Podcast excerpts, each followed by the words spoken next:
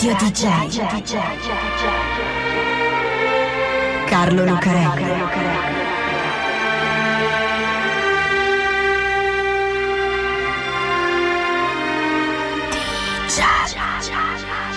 Carlo Lucarelli presenta Di Giallo, il radiodramma di Radio DJ. Ciao a tutti, questa è Radio DJ, questo è Di Giallo e io sono Carlo Lucarelli assieme a Fabio B per raccontare un'altra storia misteriosa del mondo della musica. Storie che non appartengono soltanto ai protagonisti di quel mondo, ai musicisti, ai cantanti o ai produttori, ma anche a chi da quella musica, da quelle canzoni è raccontato. Esistono temi e miti, esistono personaggi che hanno dato un corpo alla musica, un perno attorno al quale girare, una scintilla per far scoccare l'ispirazione artistica e diventare qualcosa da suonare nei concerti o nei dischi. Ecco, quel qualcosa può essere un sentimento come l'amore, può essere un concetto come la libertà oppure un tema come la morte, ma può anche essere un personaggio, un personaggio mitico come il vampiro.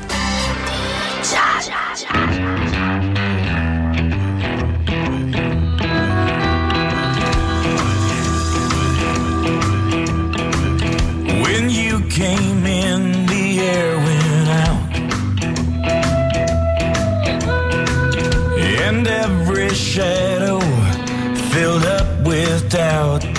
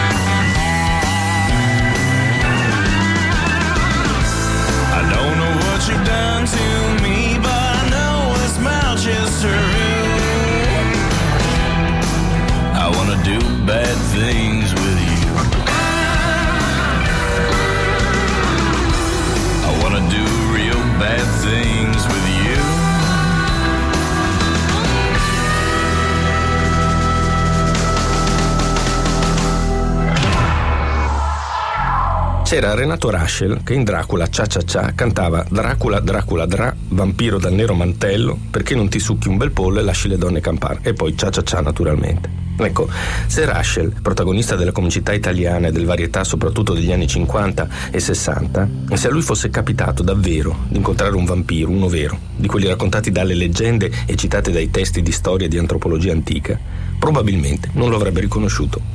Come fa notare Paul Barber nel suo libro Vampiri, Sepoltura e Morte, che ha un titolo molto lugubre, ma in realtà è un saggio molto ironico e molto divertente, il vampiro vero, quello della tradizione, che dovesse bussare alla nostra porta magari per Halloween, sarebbe un contadino slavo grassoccio, con le unghie lunghe e la barba ispida, gli occhi e la bocca spalancati, la faccia gonfia e rubizza, abbigliato in maniera informale per la precisione con addosso un sudario di lino.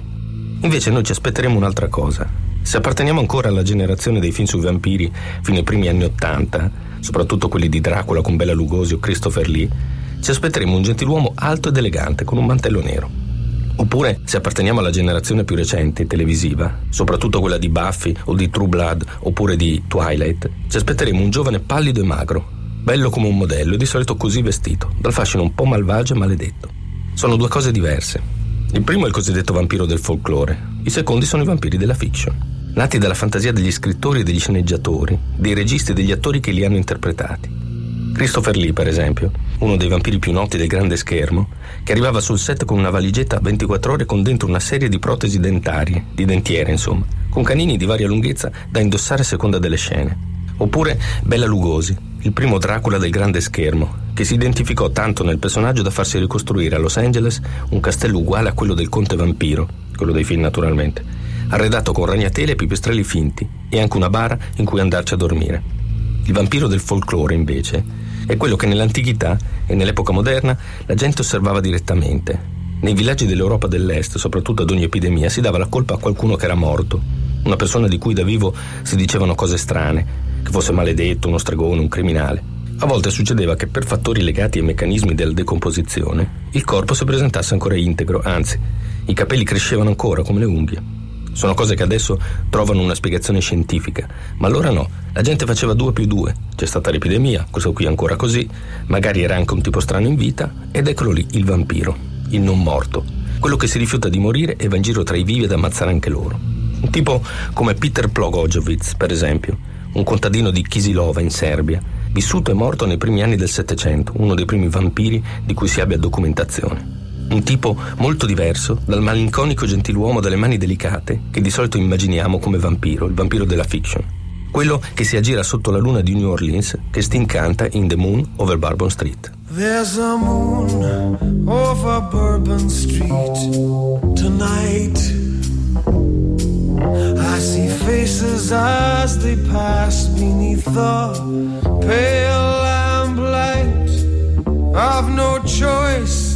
to follow that call. The bright lights, the people, and the moon and all. I pray every day to be strong, for I know what I do must be wrong.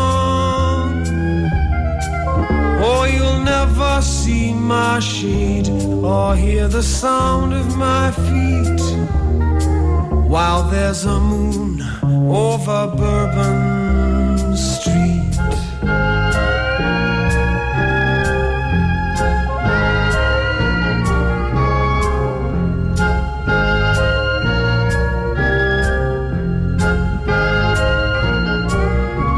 It was many years ago that I became what I am. I was trapped in this life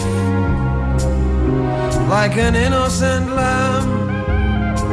Now I can never show my face at noon, and you'll only see me walking by the light of the moon. The brim of my hat hides the eye of a beast, of the face of a sinner, but the hands of a priest. Oh, you'll never see my shade or hear the sound of my feet while there's a moon over Bourbon Street.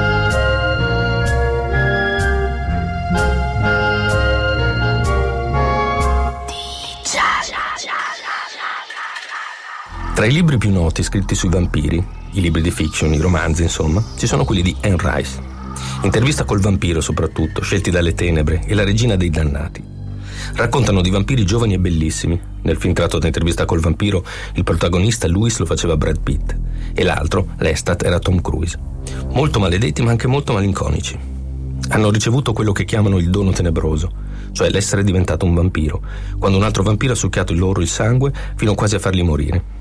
E infatti sono morti per la vita umana, ma restano qua in un'altra vita, quella da vampiro. Visto da fuori, il dono tenebroso sarebbe un affare. Vivi per sempre così come eri al momento della morte, nella fattispecie giovane e bellissimo. Non ti ammali mai, e quando vieni ferito le ferite si rimarginano con una rapidità sorprendente. Tutti i tuoi sensi si acuiscono, per esempio, Luis resta un pezzo affascinato e smarrito a sentire l'erba che cresce con il suo nuovo udito, o a vedere tutti i dettagli da macrofotografia del mondo che lo circonda. Che altro c'è? Forza sovrumana, capacità di muoversi velocissimi, anche la liberazione dai vincoli morali tradizionali, pure in fatto di sesso, data dal fatto che per vivere devi uccidere, devi bere il sangue di altri uomini e quindi sei comunque un po' fuori dalla morale comune. Però c'è qualcosa che non torna. Tutta questa immortalità, tutta questa vita, anzi non vita, da vivere appunto per sempre, in qualche modo stanca. Gli uomini hanno modo di cambiare la propria condizione definitivamente, morendo appunto. I vampiri no. Succedono tante cose nella vita di un vampiro. Come dice Lewis all'inizio di intervista col vampiro, al ragazzo che sta registrando interviste con la gente strana del quartiere, quanto nastro hai? Abbastanza per la storia di una vita. Una vita da vampiro, 200 anni di eventi straordinari e di routine insopportabili. A qualcuno poi questa storia di uccidere per nutrirsi, come un predatore, non piace. Qualcuno per gli umani prova ancora un certo affetto, come il vampiro di Being Human, una serie televisiva inglese in cui il vampiro convive con un lupo mannaro e il fantasma di una ragazza, cercando di salvare gli umani dalla sete dei suoi simili. E poi c'è la paura degli umani, che quando accettano l'esistenza dei vampiri si mettono a cercarli, da soli, come il protagonista di Io sono leggenda di Richard Matheson, o in gruppo, come Buffy la mazza vampiri. E allora sono paletti di frassino nel cuore, teste tagliate, corpi bruciati o esposti al sole. Meglio conviverci con gli umani, come in True Blood, dove i vampiri stanno assieme agli umani nutrendosi di sangue sintetico, anche se succede sempre qualcosa che rischia di far saltare tutto. Insomma, non è facile vivere da vampiro. L'immortalità genera un sacco di stress. E infatti una delle figure che più si associa a quella del vampiro e uno dei mestieri che il vampiro assume più facilmente come copertura è quello della rockstar. L'estate il vampiro di Scelti dalle tenebre ha un gruppo, per esempio, fatto tutto di vampiri. E in effetti ci sono certe rockstar che sembrano non invecchiare mai, come David Bowie, di cui qualcuno dice appunto che sia un vampiro. Una storia che abbiamo già raccontato in molti modi. Perché in effetti, se ci pensiamo, l'unica volta che si è visto David Bowie invecchiare è stato proprio in un film, Miriam si sveglia a mezzanotte, dove fa la parte appunto di un vampiro.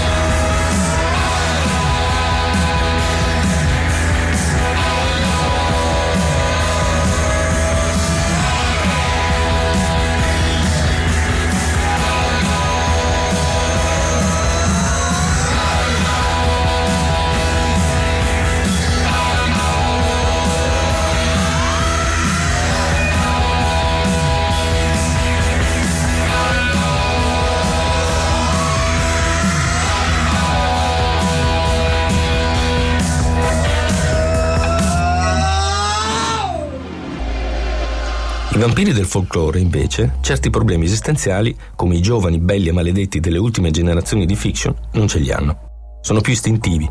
Vengono associati a cose più brutte come le epidemie. Nel Nosferato di Werner Herzog, per esempio, il vampiro che arriva in Europa in una nave che ne trasporta la bara si porta dietro anche torme di topi che spargono la peste per tutto il paese. Ecco, loro sono più primitivi e sicuramente si fanno meno problemi.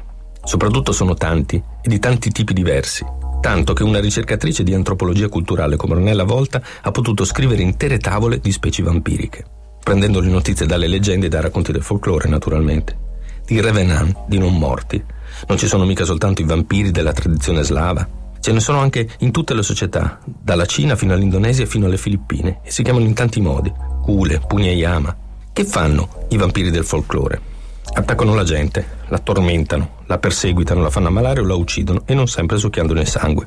Come a Medveja, in Ungheria, nel Settecento, dove un gruppo di vampiri capeggiato da un soldato di nome Arnold Paule terrorizza il villaggio finché non arrivano le autorità ungheresi a far disseppellire i morti e trafiggerli con paletti di legno. O come un calzolaio di Breslau, nella Slesia, nella Germania del Nord, che nel Cinquecento si suicida e siccome per diventare un vampiro bisogna averci una certa predisposizione e invita a fare cose strane come appunto suicidarsi, ecco che lo vedono apparire subito dopo il calare del sole.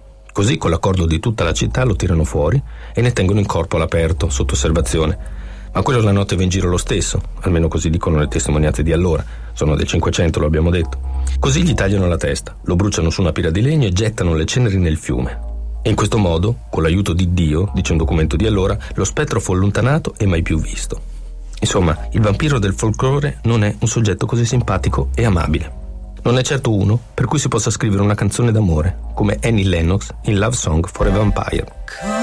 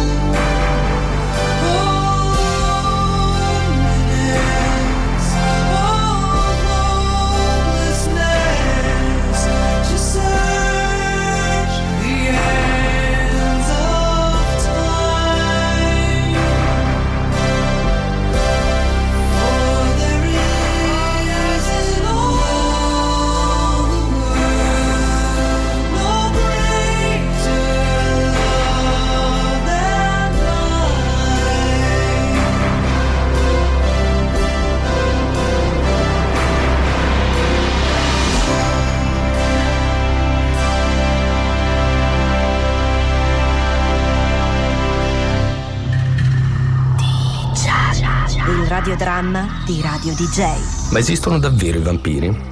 Beh, di alcuni vampiri in effetti l'esistenza è certificata da indagini della polizia e sentenze giudiziarie.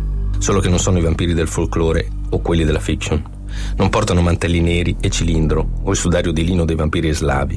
Sono vestiti come la gente comune e con quegli abiti sono stati arrestati. Sono i vampiri del crimine, i serial killer particolarmente legati, nei loro modus operandi, ad un certo rapporto con il sangue. Per esempio c'è Fritz Harman, il vampiro di Hannover, di professione macellaio, che nella Germania degli anni venti, prima che arrivassero Hitler e il nazismo, uccide una cinquantina di persone, soprattutto ragazzi adolescenti, e qualcuno sospetta che il numero sia più alto. Sempre in Germania, e più o meno in quegli anni, c'è Peter Kurten, il vampiro o anche il mostro di Düsseldorf, reso famoso da un film bellissimo, M, il mostro di Düsseldorf, di Fritz Lang, con un allucinato Peter Lorre a fare il vampiro, che uccideva bambini. Condannato per nove omicidi, il vampiro finisce sulla ghigliottina, che allora si usava anche in Germania, dove non gli infilano un paletto nel cuore, ma gli tagliano la testa. In Inghilterra invece c'è il vampiro di Londra, John George Haig, che attira le sue vittime nel suo laboratorio medico, le uccide e poi ne dissolve i corpi con l'acido. Sei omicidi. Niente paletto neppure per lui, ma la forca, come si usava in Inghilterra.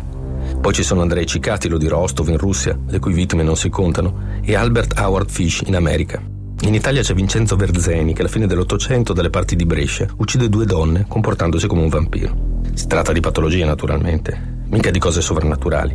Anche se chi fa certe cose alla fine un po' ci crede, come il clan dei vampiri, un gruppo di ragazzini invasati del Kentucky che uccide i genitori di uno di questi. In fondo, tecnicamente, un vampiro è un serial killer, come anche il suo cugino nel mondo dell'orrore, il lupo mannaro, che però non ha ancora avuto la sua forza mitologica, quella capacità di diventare musica, tema e argomento di canzone, se non in qualche caso come All Into the Moon dei Ramones. Ma in fondo tutte e due, sia il vampiro che vive di notte che il lupo mannaro, sono legati ad un altro tema fondamentale che ha ispirato tantissima musica, quello della luna. Man.